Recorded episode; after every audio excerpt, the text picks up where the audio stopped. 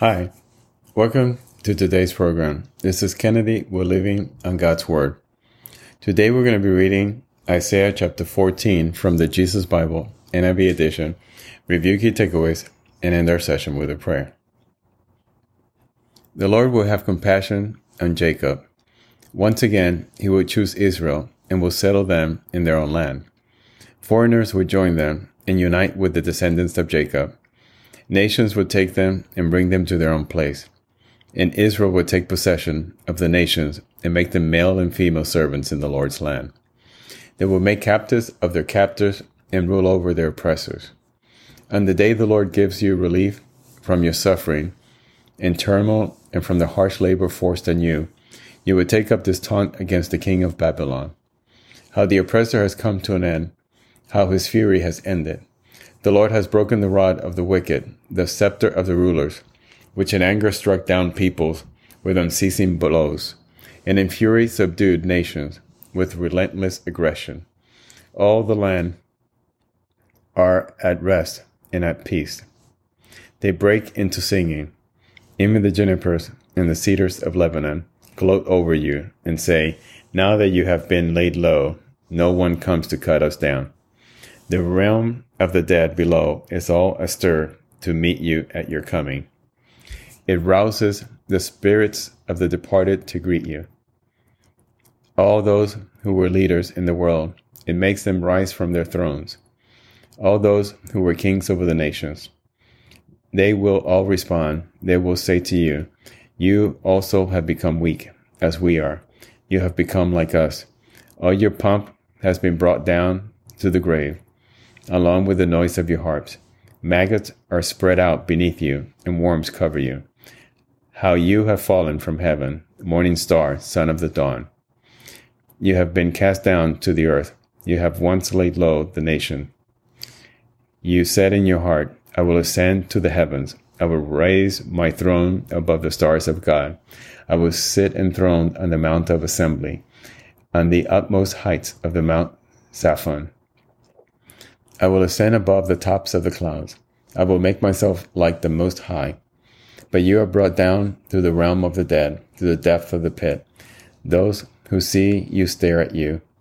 They ponder your fate. Is this the man who shook the earth and made kingdoms tremble?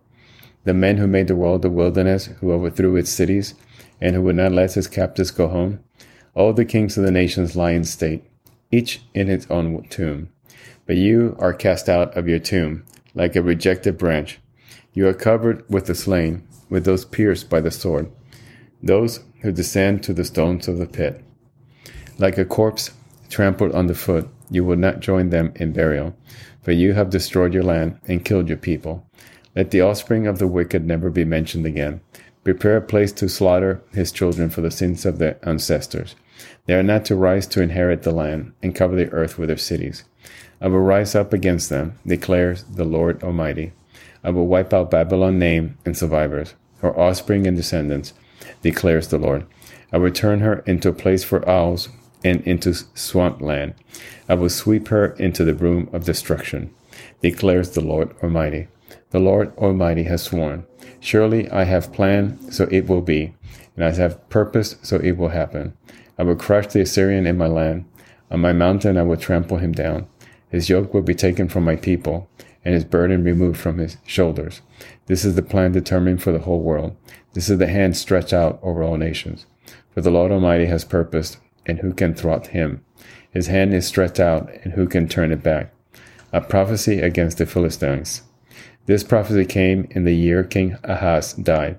Do not rejoice, all you Philistines, that the rod that struck you is broken. From the root of the snake will spring up a viper. Its fruit will be a darting, venomous serpent. The poorest of the poor will find pasture, and the needy will lie down in safety. But your root I will destroy by famine. It will slay your survivors.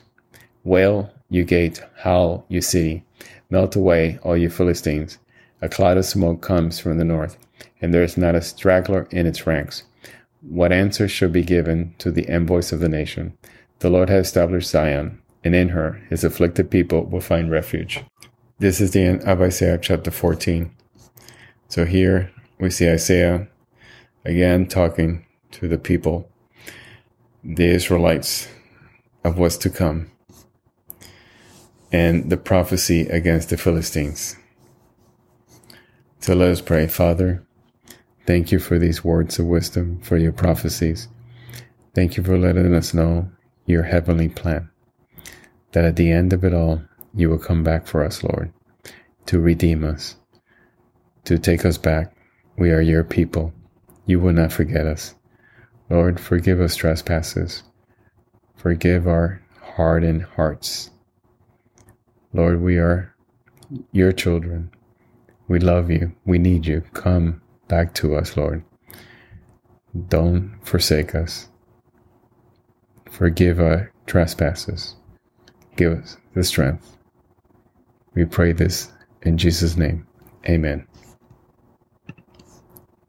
This concludes today's reading and interpretation of Isaiah chapter 14. We hope that you will join us again tomorrow. God bless you. This is Kennedy, your brother in Christ, always. If you feel so inclined, please review and rate this podcast by scrolling all the way down. Thank you.